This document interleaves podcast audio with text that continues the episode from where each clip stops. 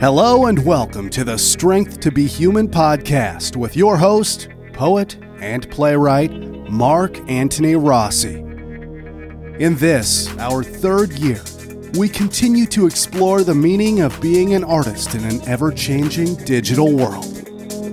Now, without further ado, here is your host.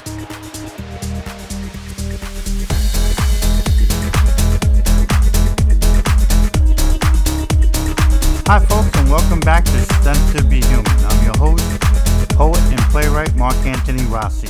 And we're on to episode two hundred six, Connecting Self by Imbuing Closeness.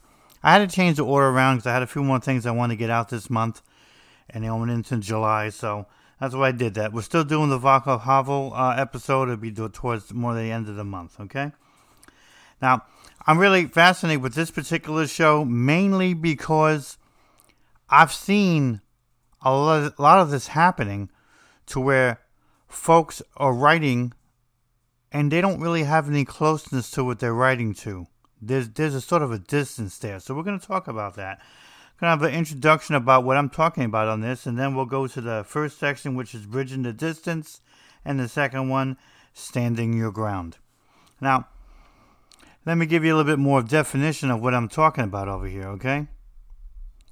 It's entirely possible, and you see it a lot, especially if you're an editor or if you just do a lot of reading of, of short pieces of things, stories, poems, et cetera, where the writer, you can literally tell from reading it, uh, they seem to be struggling on the rearranging of the vocabulary, and, and they're trying to be clever with the form, and maybe even make a couple of, you know, good points. But there's a distance there. I honestly think that this happens a great deal in writing, and a lot of people suffer uh, because of this. Some people just stop writing because they just don't know what's going on and, and why they're having such a problem. The, the problem is simply this, and we're going to talk about this throughout the show, but a distance is formed when the person is not doing enough. This means the writer, they're not doing enough to invest themselves, uh, their passion, uh, their desires, their ideas, uh, their fears and hopes, uh, their faith, even their dreams, and what they're writing.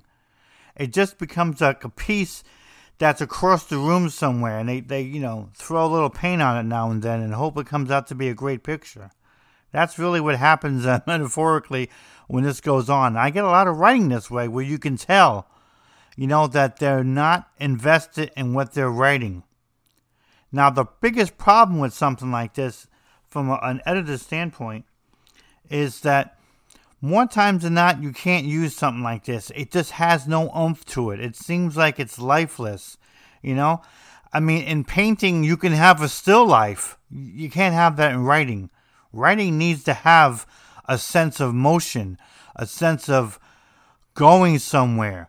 But it can't be so distant from the writer that you can literally tell from reading it, oh, wow, that's flat. Oh, wow, do they even care? Oh, oh wow, what, what the heck is this?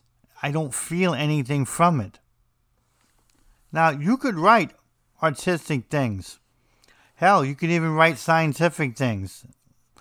And they don't have to have passion. And they don't even have to have feeling. They don't have to have an emotion.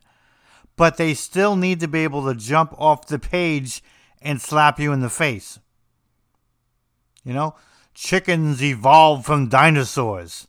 One of those idiotic ideas we hear a lot that I definitely don't agree with. I just think that's some crap they throw out there. But guess what? On a page, that jumps out to you because you're looking at the damn chicken and going, really? You used to be a T-Rex? Now I'm eating you? Incredible. But there you go. That jumps out of you. It's just not something that's stale, just laying on the page. We can't do this and call ourselves creative. And we can't do this in the end of doing too much of this and, and calling ourselves writers. Now, forgive me for saying this, okay? But from an editor's standpoint, or even from a reader's standpoint, you don't know where that writer is coming from. You don't know really what the degree of difficulty they're having with the situation. You don't even know how committed they are to being writers. You don't even know if they want to be a writer, if they're a good writer, et cetera, et cetera. Meaning it's hard to make any kind of decent discernment. It's hard to make some kind of a valid judgment. So you're left with, you know, wow, that didn't do anything for me. If you want to give them the benefit of the doubt, hey, maybe something else they write will, will you know, have that spark. Because that's what we're talking about. Something that jumps off the page. Call it a spark, call it a frog, call it a passion, call it whatever the hell you want to call it.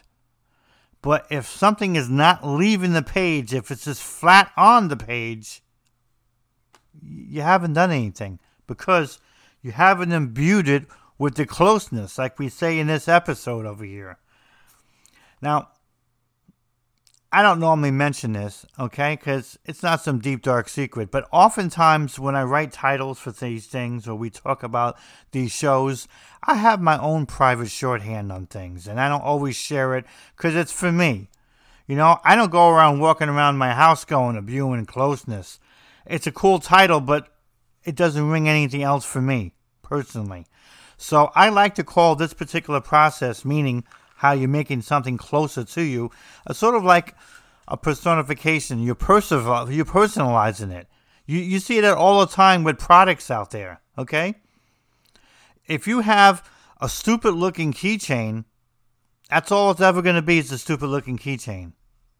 Now, you might say, well, hell, I only got it, Mark, because I needed to hold the key. I don't care about the rest of it. But if you do care about the rest of it, if you throw your name on it, you throw a city on it, you throw something on it, now it's been personalized. Now it means more, more to you. Now it becomes something more sentimental. Maybe even something you remember more. Maybe you care about it more. That's what happens because you're imbuing the closeness to it. You're bringing something to it that it didn't have before so that you can strike, like Madonna says, you can strike a pose, or you can pretty much get somebody's attention. That's how this is done here. That's what we're talking about on the literary level. You see this all the time. Uh, ugly yellow number two pencil will remain that way, but you got somebody that personalizes it and they're putting a school name on it, or they're putting a Bible verse on it, they're putting a rock name on it, or putting their name on it, or, you know, maybe putting a rainbow little thing on it and throw a little uh, like gummy bear eraser on it. Next thing you know, it's it, it's no longer a boring pencil. It's something cool, something you don't mind someone seeing you have. That's what we're talking about, that kind of closeness. And I, you you would think, and I know I, I, it, it's it's a weird irony, but you would think that when a writer wrote things, that they already were close to it because they put some time into it. But a lot of writers don't do that because oftentimes the time that these type of writers put into us is all about the mechanics, the structure of the piece, the grammar of the piece, the spelling of the piece, the word usage, and da-da-da-da-da-da-da. That's the time they put into it. And that's oftentimes how, in the end, when they get rejected a lot, they deceive themselves. What the hell? I put all this time into this, and blah, blah, blah, blah. What's wrong with these people? Yeah, thank you for doing all those mechanical, useful things. Now, they are useful, but they're mechanical. You haven't put any life into this piece. And that's that's the problem with this kind of writing. Now, let's go on. I think that's enough of an introduction about it. We'll go on to the first uh, segment over here, and that is bridging the distance. Well, how do you bridge the distance? Because oftentimes when we get something as an idea or a thought, we put it down on the paper, maybe we got a few notes and et cetera, et cetera. It's already something that's out there. We got that.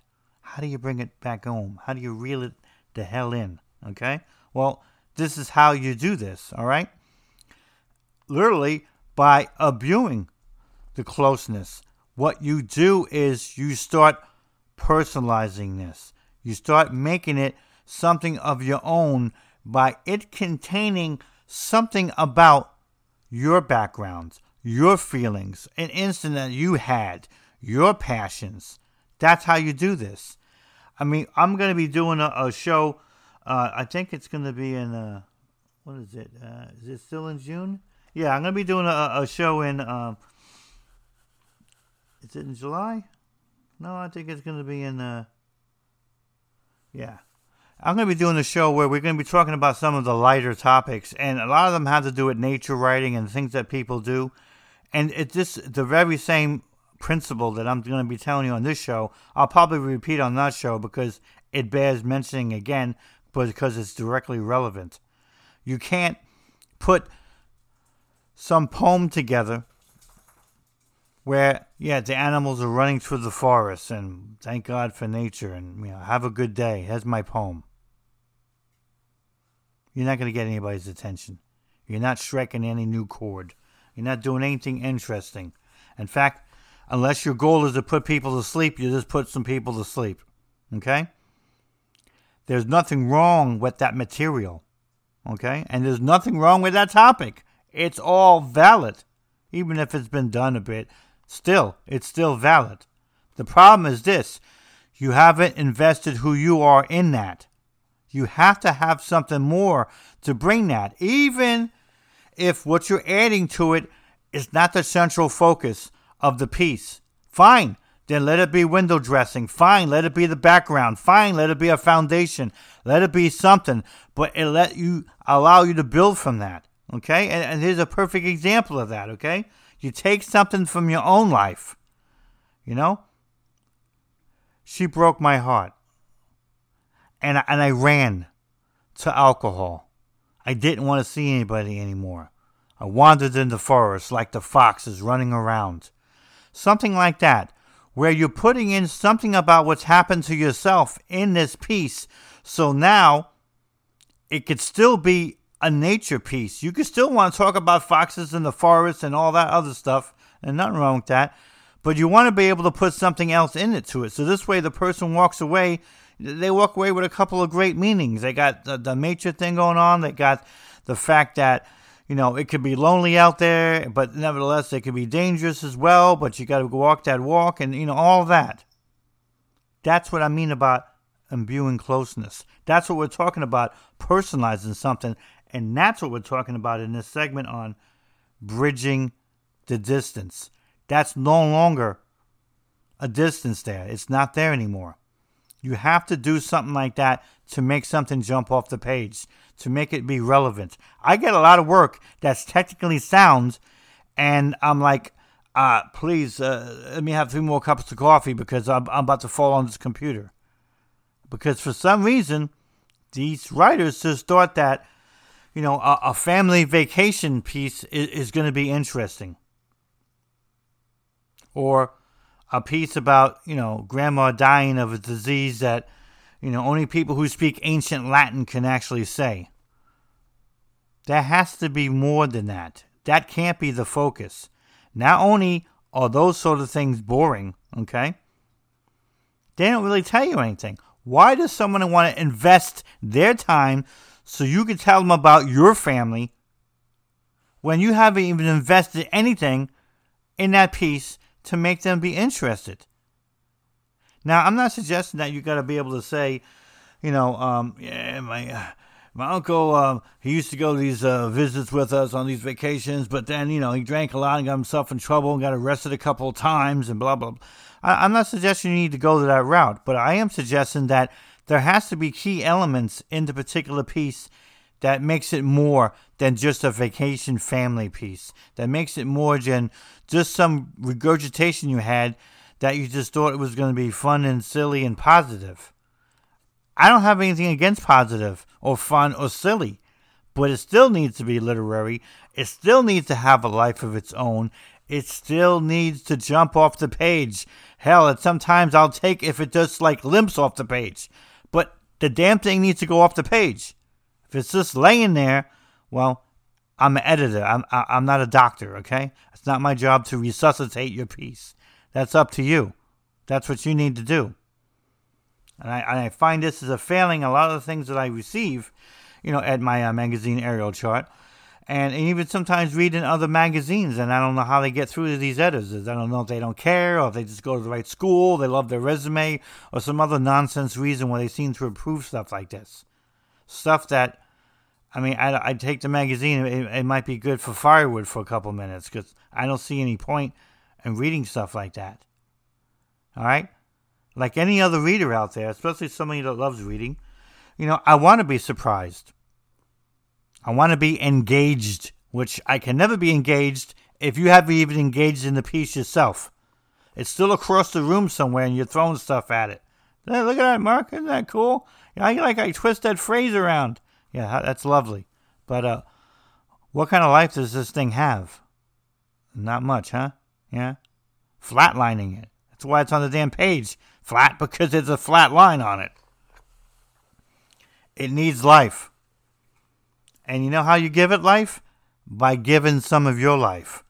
Now, you need to re- you need to do this for a couple of reasons. The first reason, of course, is the literary reason, to get something that becomes three-dimensional, that people can pick up and, and they can swallow, they can carry with them in their memory, they can care about. That's the first reason. The second reason, maybe even more important than the first reason, but I'll keep it second anyway. Okay? It allows you to grow as a person when you're willing to impart something about you that you don't normally talk about. I'm not suggesting here's some dark secret. Hey, I was sexually harassed when I was nine or something like that. I'm not suggesting that. I mean, unless you think that's important to, you know, to reveal. No, it doesn't have to be some big, nasty, dark secret. But it does have to be something unique and special about yourself, or something you might have went through, or something you might have seen that makes that thing come alive, that makes it look like you cared about putting this together.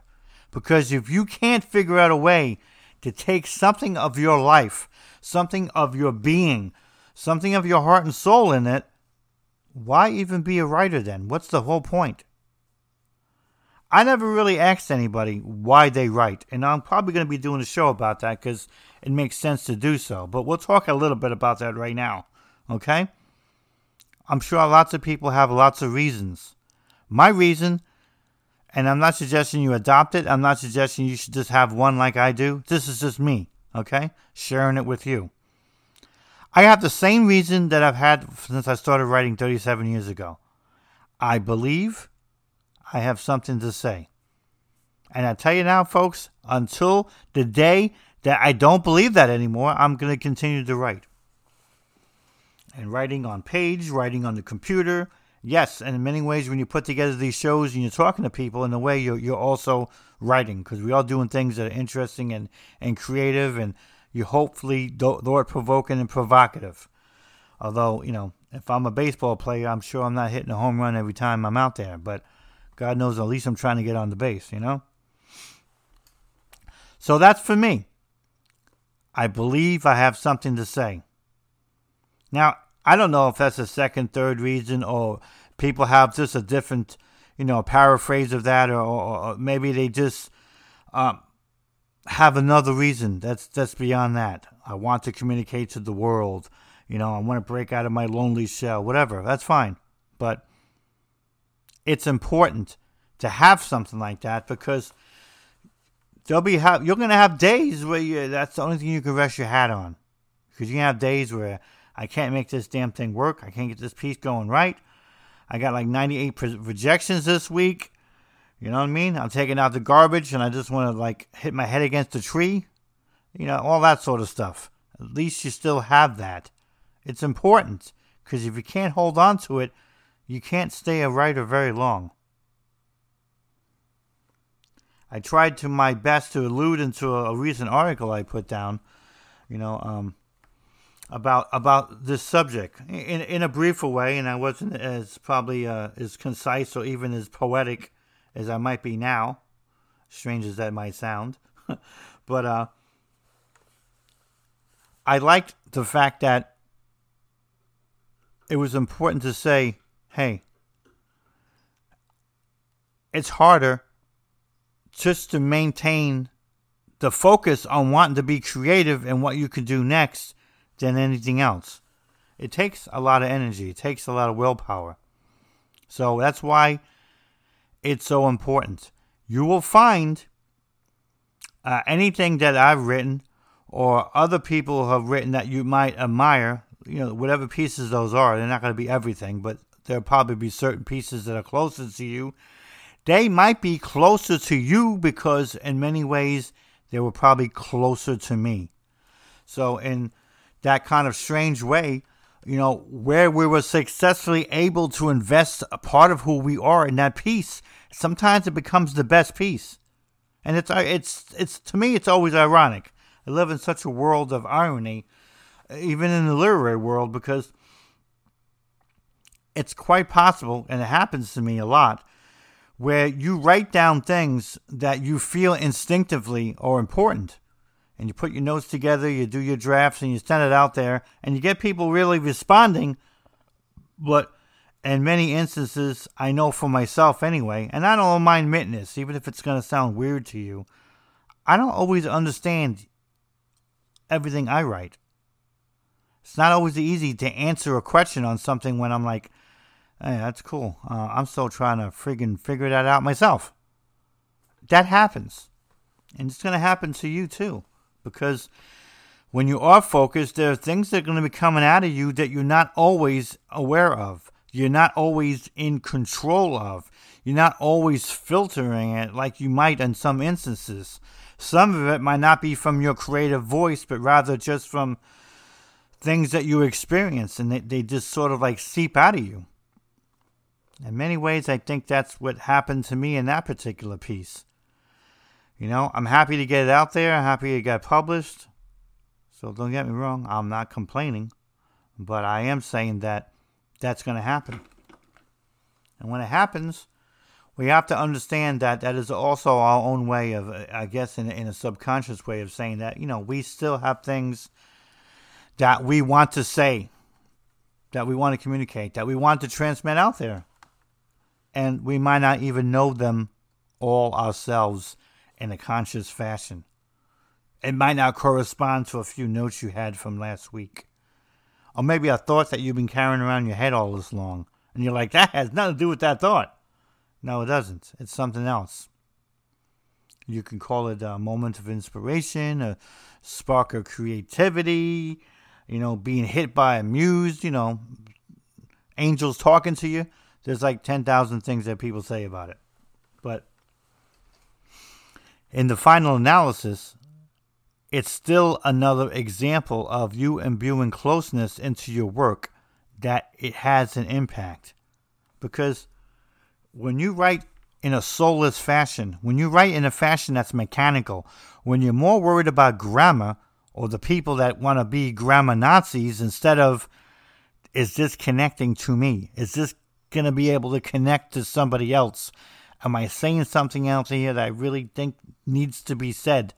If you're not focusing on those things, it's going to be very hard to be any kind of a decent writer.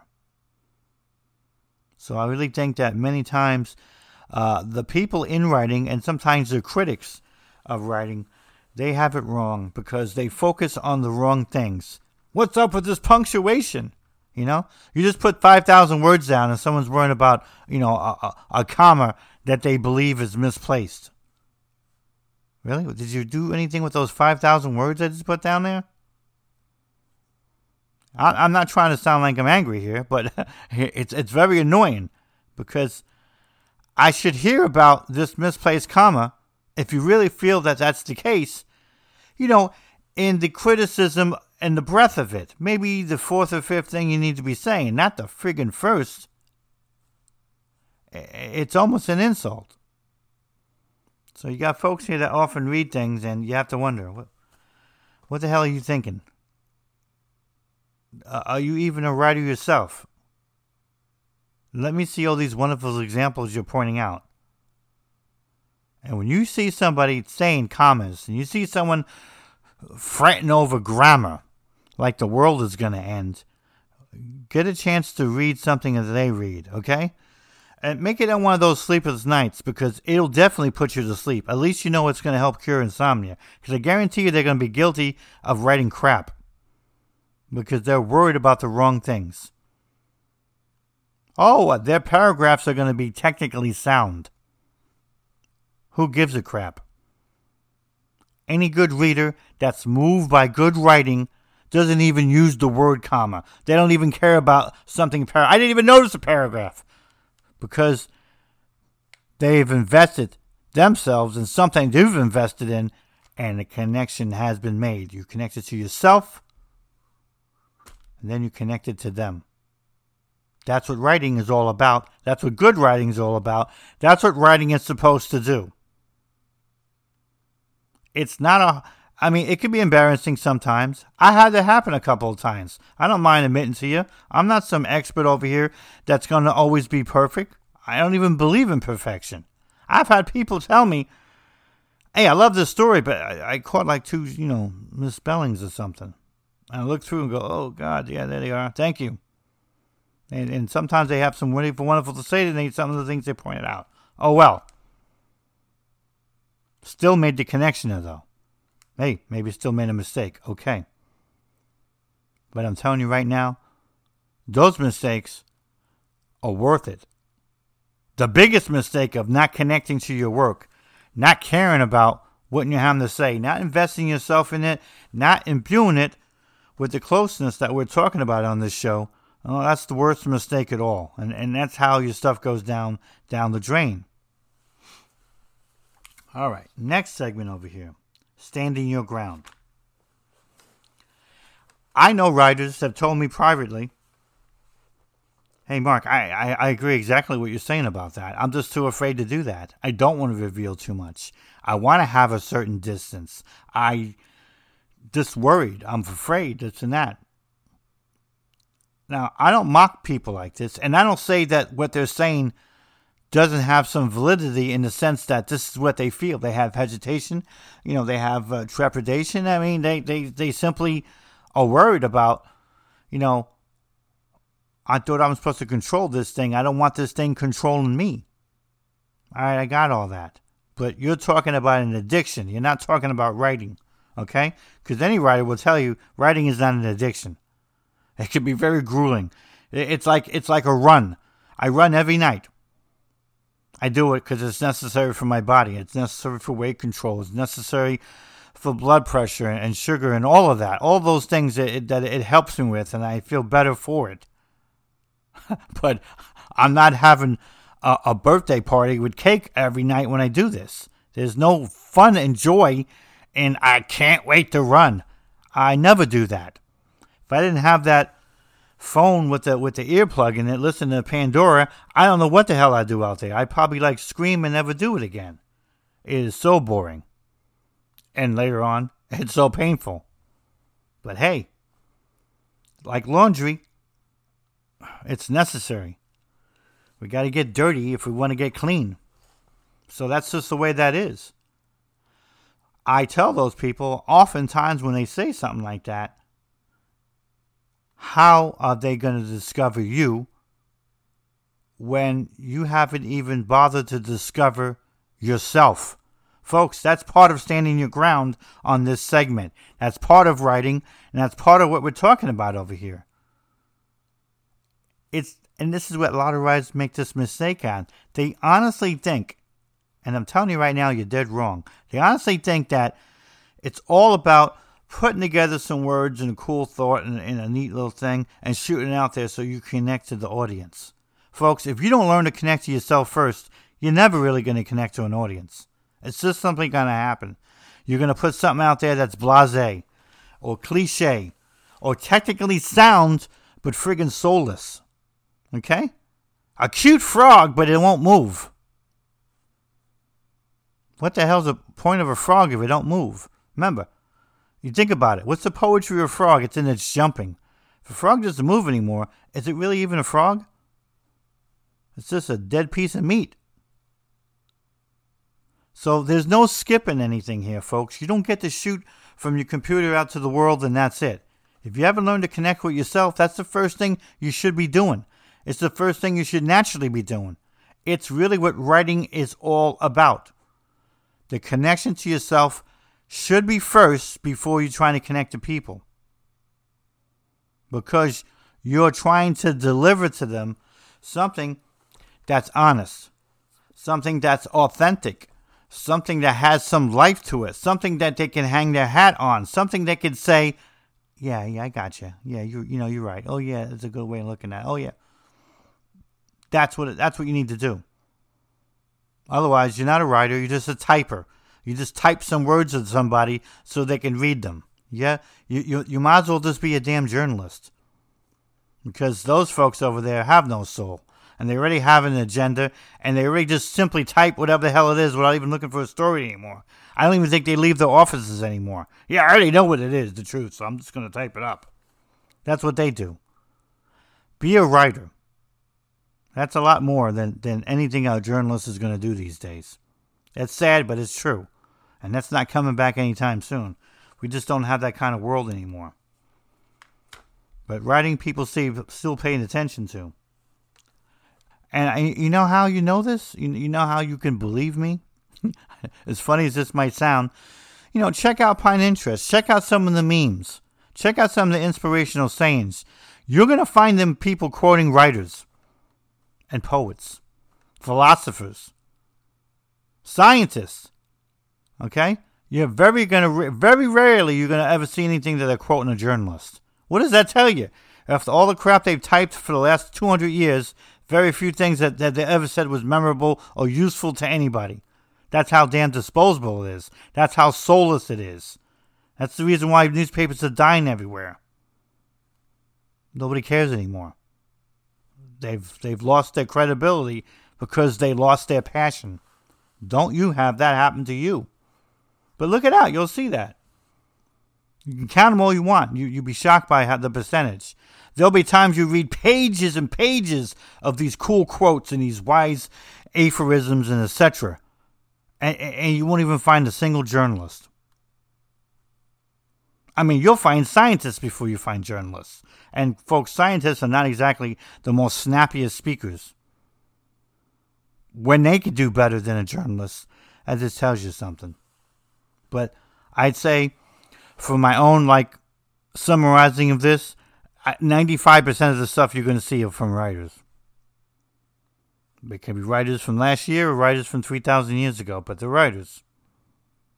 Because those people imbued closeness to their work. They tried to grab something out of themselves to give to you. They tried to move you with things that moved them. That's what we're supposed to do as writers. So let's end this distance nonsense. It's not good writing. In many ways, it's not even good living. It's just typing. And you got to decide who you want to be if you're interested in this writing. And I don't mean that you have to decide, I'm a black writer who writes about black things, or I'm a writer who happens to be black. Not that kind of decision. I mean the decision of, are you going to be a writer or are you going to be a typer? Are you going to be a writer or are you going to be a journalist? It already has the answers made up already.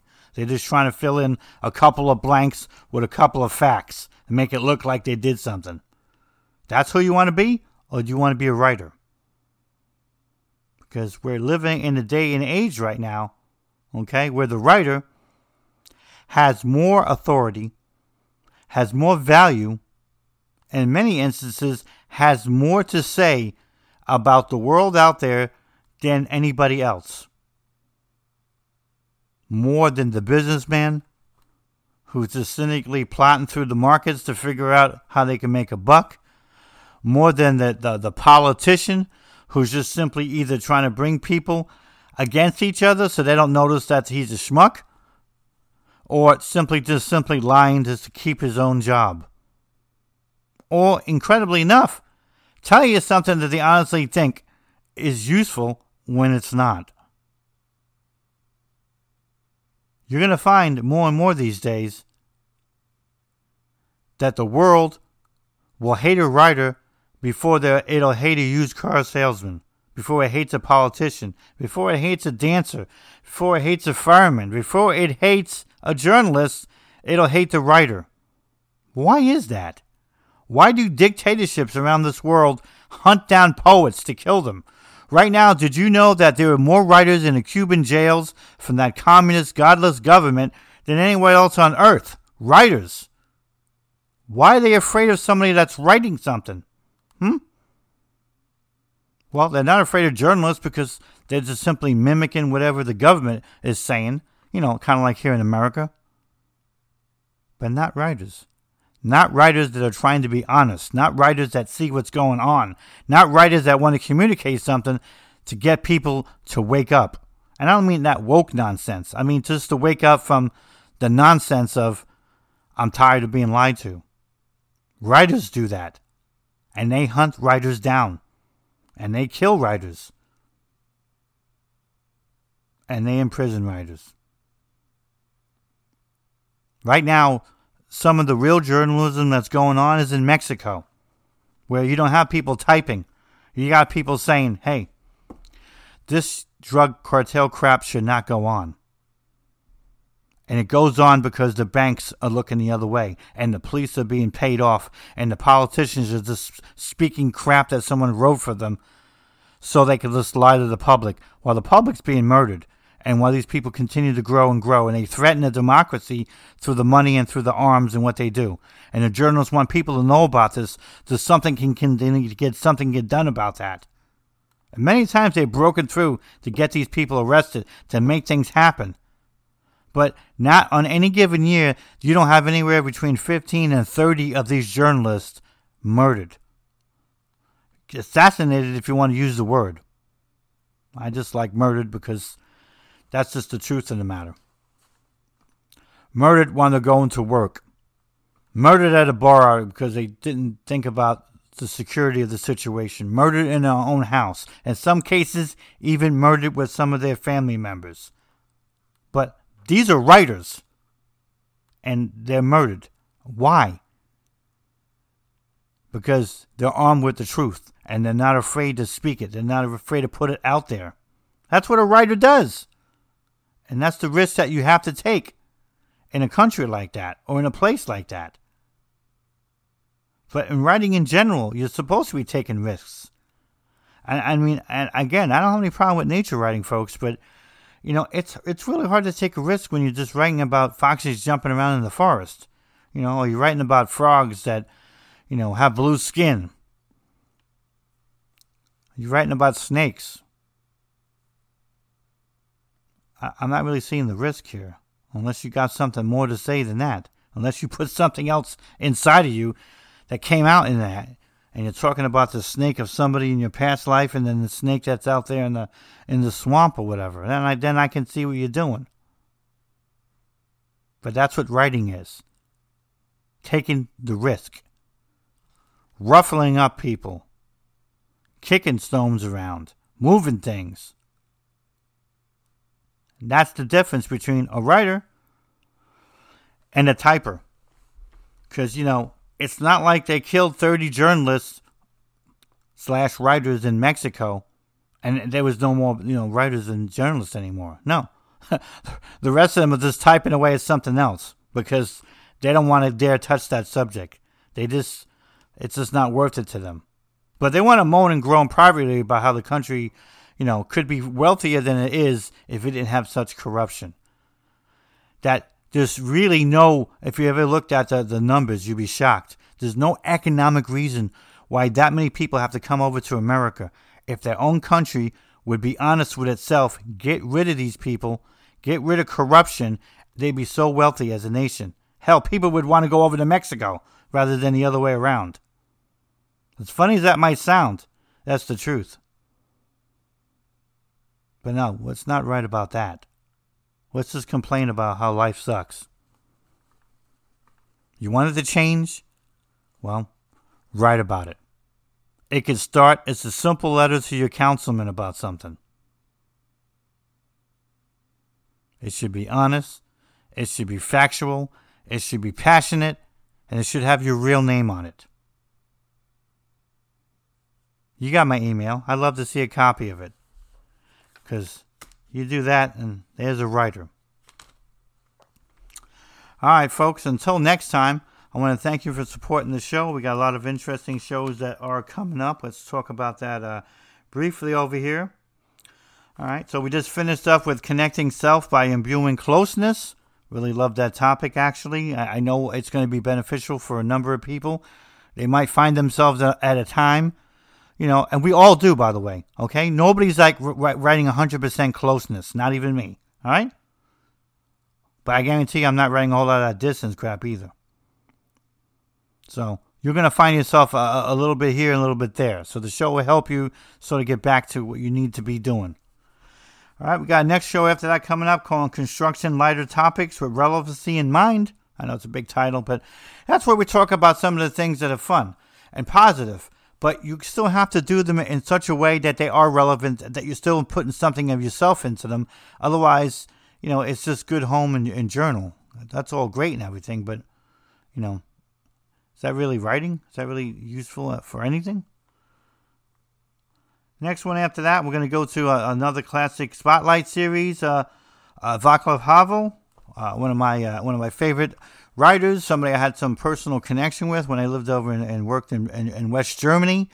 And I'll tell you a couple stories. Uh, a hell of a guy. Um, one of the real writers that um, literally was able to, to transition uh, from writer to jailbird to writer to uh, politician to president of two different countries. Incredible. And successful, too. Even though in some cases, some things he was not happy, they're not always happy with him about. But hey, what are you going to do? That's that's the life of, of a leader. But nevertheless, he was successful. It's going to be fun to talk about him. Going into July, we're going to do another mailbag. It'll be mailbag eight, writing it's personal. That's going to be fun. Got a bunch of emails. Got a lot of folks that are uh, happy and excited about some of the shows. And, of course, you always have a couple that, that are not. And we'll, we'll hear what they have to say as well. But, hell, even the ones that are not happy about a show, at least they're trying to imbue some closeness by being nasty. That still actually counts, believe it or not. All right, and then the last one over there uh, is uh, post-traumatic stress disorder in the arts. So we're going to talk a little bit about that phenomena. How uh, it could go into the arts, how sometimes arts can can work in with it as a sort of a therapy. Um, that's just becoming the beginning part of July. There's still a lot of, of July I'm still working on. I am hoping that maybe I can have another interview or two going on that we could put in the later or, or middle part of July. But I'm working on that as we speak. We'll see what happens. Not an easy thing, but you know, I'm always I'm always trying to you know get interesting people on whenever whenever it's possible. All right, folks, God bless. Until next time, this is Mark Anthony Rossi, Strength to Be Human. That was episode two oh six, Connecting Self by Imbuing Closeness. Good night.